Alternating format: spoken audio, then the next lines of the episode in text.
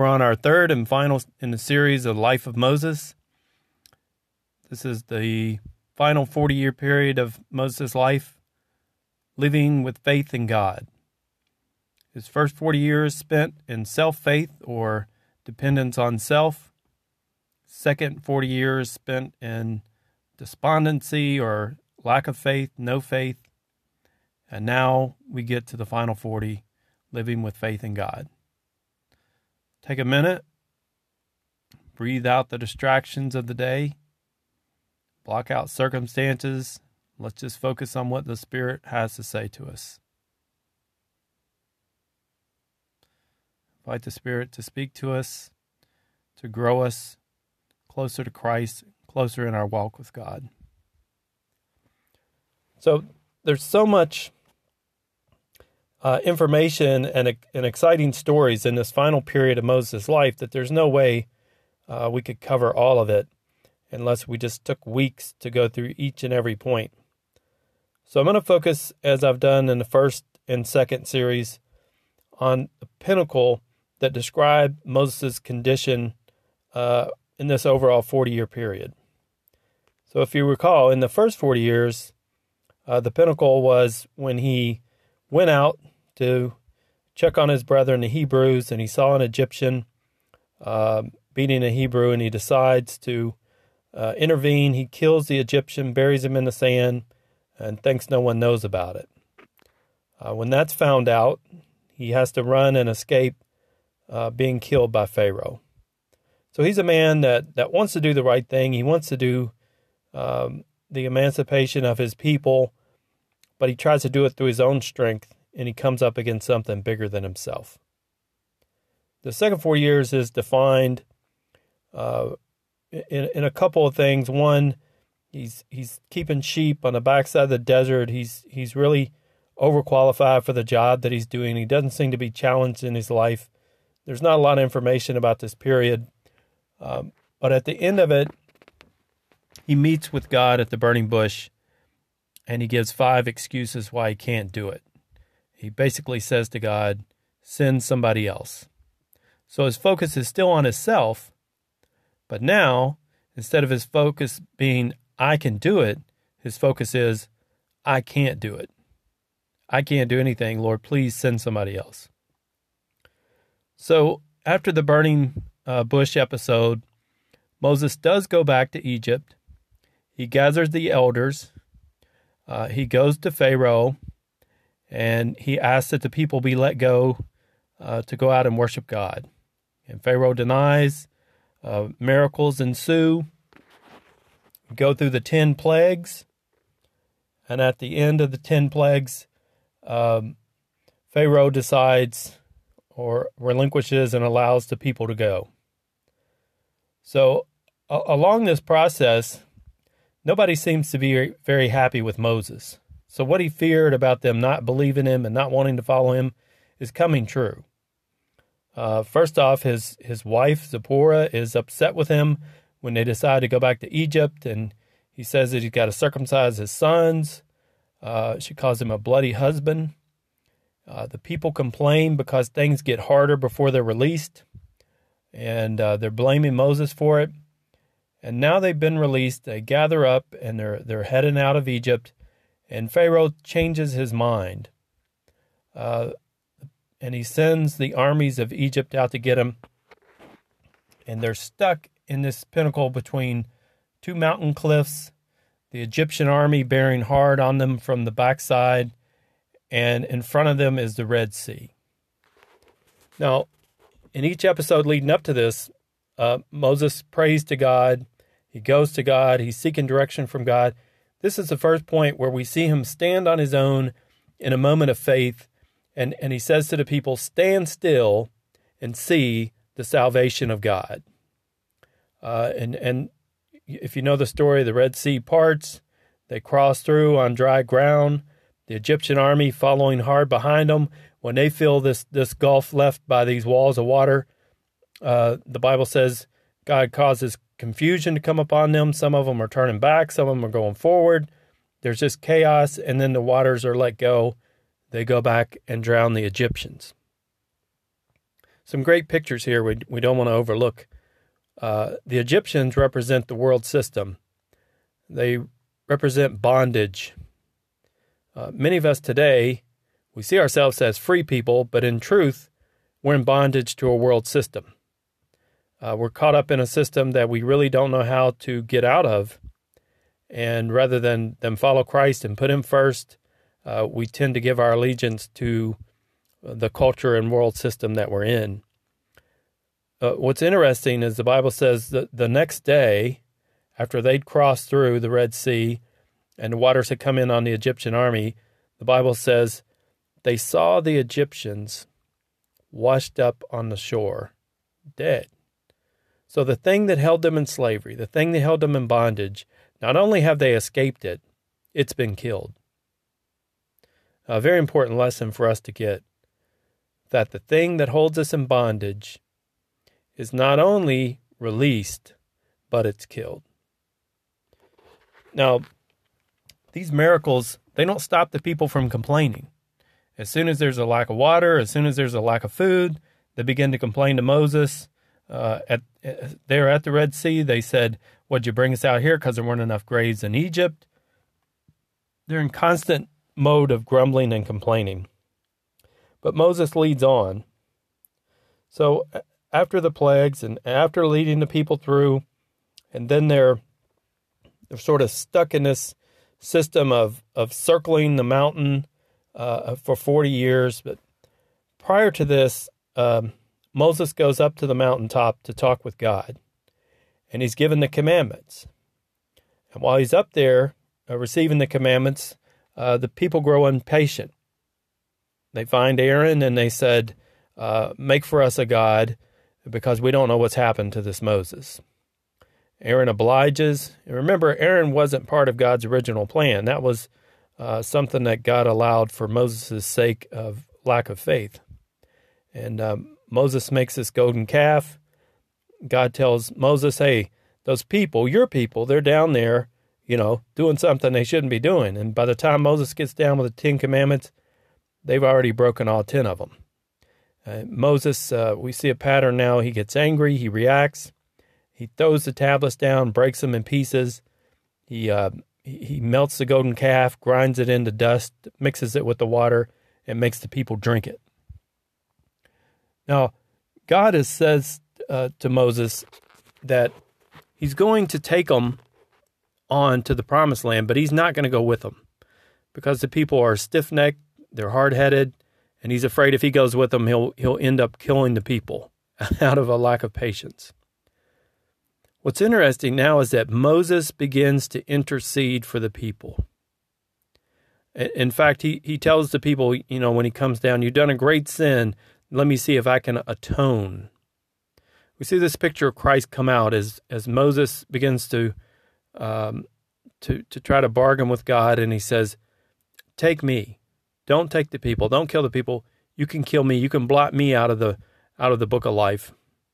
Uh, but God says no, and um, he won't. He won't do that. He wants to wipe out the people and just leave Moses. Moses refuses that. Uh, Moses stands in for the people and he starts to say things like, "Well, you know, uh, what will what will the people say if you abandon us now, God, you, you, know, in other words, God, you have to be with us for your own reputation because you made a vow with, with Abraham and the people of, of uh, children of Israel.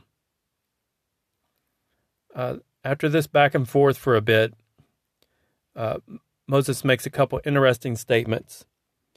And here's where we see the maturity, uh, the change from the guy we've known the past 80 years. He says to God, If you don't go, don't send us. If you're not going to go before us, if you're not going to go with us, then we're not going. You see how Moses' focus has shifted from his self, from his circumstances, simply to God. What's changed? people talk about well Moses learned all these lessons in the in, in the backside of the desert for those 40 years. I don't think so. I, I think the time he spent with God changed his view of himself and his circumstances to see that all that matters is God. Not Egypt, not Pharaoh, not his ability or even his inability. All that matters is God. Think back to his conversation with God at the burning bush. Nowhere in there does, does Moses mention God except to say, well, what if they ask who sent me? Moses' sole uh, focus is still on himself. Sometimes we think uh, when someone's proud, their focus is on themselves, but sometimes when people are depressed and despondent, their focus too is too much on themselves, especially when we're to be people of faith.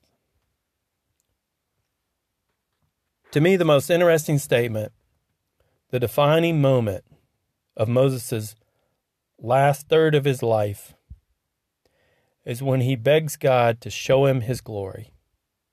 He asks God to reveal, for God to reveal God's glory to Moses. And God obliges. He has him in a mountain. He hides him in a cleft. He, he hides him with his hand. I don't know if this is poetic language. I don't know if this is literal. I, I don't know how this worked or how it happened. I just know that he was given a glimpse of God that no one else has been allowed to see. And when he came down from the mountain, he had a literal glow about his face. The Bible says his face shone or shined so much so that it scared the people. think for a minute what are you reflecting? If we are a reflection of what we're around, so there's a New Testament passage we'll read in a minute that talks about like looking into a mirror when it refers to this story. Instead of seeing your own image, you see the image of God. What are you reflecting? If we're spending time with God versus spending time in pornography or, or even at work or worldly things, we are going to reflect light in a different manner. What are you spending time with? In 2 Corinthians chapter 3, starting in verse 7, uh, we, we see the writer here, Paul, who talks about these episodes with uh, Moses. And, and here's what he says uh, But if the ministry of death in letters engraved on stones, now he's talking about the Ten Commandments, came with glory, so that the sons of Israel could not look intently on the face of Moses because of the glory of his face, fading as it was. So he's saying, you know, from the minute that Moses came down from that mountain, he shone. He had uh, a glory on his face, but it started to diminish right away. The second he, he left the presence of God, it begins to diminish. But he says, even at that, it still glowed. Even though it was diminishing, it still was bright enough to frighten the people. And and by the way, when Moses went up there the second time, it was to get the second copy of the commandments which he had broken and anger after the the first time coming down to the people in the golden calf. In verse 8 in 2 Corinthians 3, so shall the ministry of the Spirit fail to be even more with glory? So, how shall the ministry of the Spirit fail to be even more with glory? In other words, now that the Spirit has come upon us after the time of Pentecost, we're going to shine with a brighter glory than Moses did. For if the ministry of condemnation has glory, much more does the ministry of righteousness abound in glory. For indeed, what had glory, in this case, has no glory on account of the glory that surpasses it. For if that which fades away was with glory, much more that which remains is in glory. Having therefore such a hope, we use great boldness in our speech what he's saying is if in this Old Testament, uh, where the where the law is given, just a set of rules and regulations if that and that relationship with God brought about glory, how much more we now in this New Testament period where, where the veil has been broken and we have full access to Christ, how much more are we going to show with glory through the Spirit that God has put within us? Let me ask you do you shine or do you darken? The spaces that you go into, the places that we go, do we give off light or do we just blend in with the darkness around us? Let's read on. 13. And are not as Moses, who used to put a veil over his face that the sons of Israel might not look intently at the end of what was fading away. So he's saying, uh, and here's what happens in the story Moses puts a veil over his face because it so disturbed the people that he's shining. And what that was, again, I don't know. The Bible doesn't give us enough detail for, for me to articulate. I just know the Bible says his face shone with the glory of God. And, and, and Paul here, he says, even though it was fading away, he still had to put a veil over it. It wasn't like it's getting brighter as we should as we are transformed and our minds are renewed and we're discipled into the walk of Christianity. We should be growing brighter and brighter. With Moses, it's getting dimmer and dimmer because the time with God is over. He's come down from the mountain with the people, but he still has to put a veil over it. Verse 14 But their minds were hardened, for until this very day, at the reading of the Old Covenant, the same veil remains unlifted because it is removed in Christ. But to this day, whenever Moses is read, a veil lies over their heart. So he's saying, when they do read those commandments and, and even the, the first five books of the Bible, which are called the Torah or the books of Moses sometimes, it says they have a veil. They don't see that Christ is being revealed in those writings, in those teachings. Remember, Moses is given as a type of Christ. And when people don't see it, it's like they have a veil. Sometimes we don't see it because we don't want to see it, because we don't know what to do with it. When, when Moses first went up on the mountain, all the people had the invitation to go with him. They chose not to. And in fact, when God spoke to them directly, the earth moved in such a way and, and, and it shook like thunder that it scared the people, and they said, ask him not to do that anymore. they were perfectly content to have Moses be an intermediary between them and God because the holiness of God scared them. As it should. It frightened Moses, as it should scare us. But we should enter in with faith, knowing that we're able to go into that glory, into that personal daily relationship with God because of Christ and our relationship with Christ, and because of the Spirit that's been put within us. Finishing up these passages in Corinthians, uh, verse 15 again. But to this day, whenever Moses is read, a veil lies over their heart. But whenever a man turns to the Lord, the veil is taken away. Now the Lord is the Spirit, and where the Spirit of the Lord is, there is liberty. But we all, with unveiled face, beholding as in a mirror the glory of the Lord, and being transformed into the same image with glory to glory, just as from the Lord the Spirit. So, the 17, it says, Where the Lord is the Spirit, where the Spirit of the Lord is, there's liberty. What was Moses about? He was a liberator. He was emancipator. He brought them out of their bondage, being used by God. And then verse 18 But we all, with unveiled face, beholding as in a mirror the glory of the Lord, are being transformed into the same image from glory to glory, just as from the Lord the Spirit. If we're not being made brighter daily, weekly, yearly as we grow in the Lord, if we're not being made brighter, if we're not becoming lights in our environment, in our families, in our workplace, and wherever we happen to be, there's a disconnect. We're not going up to the mountaintop. We're not living by faith. Something is not connected. There's a short in the system. Let me ask you to just reflect, just pause. Just ask God to reveal to you what stage are you in? Perhaps you're still living in self confidence, thinking you can do it. Perhaps you're living with no faith, no confidence, or very little. Perhaps you're moving into that phase of living by faith. But if your focus is circumstances and not God, you're not living as Moses in his final period.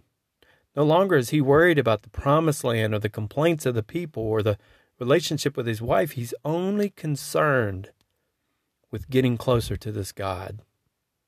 He's only concerned with this God revealing more of himself to him. We live in a period where the veil in the temple has been ripped in two, literally and figuratively, and we have access 24 hours a day to commune with God. The only obstacle between us and a deeper relationship with God is ourselves. Which will we choose? Self faith, no faith, or faith in the one and true God?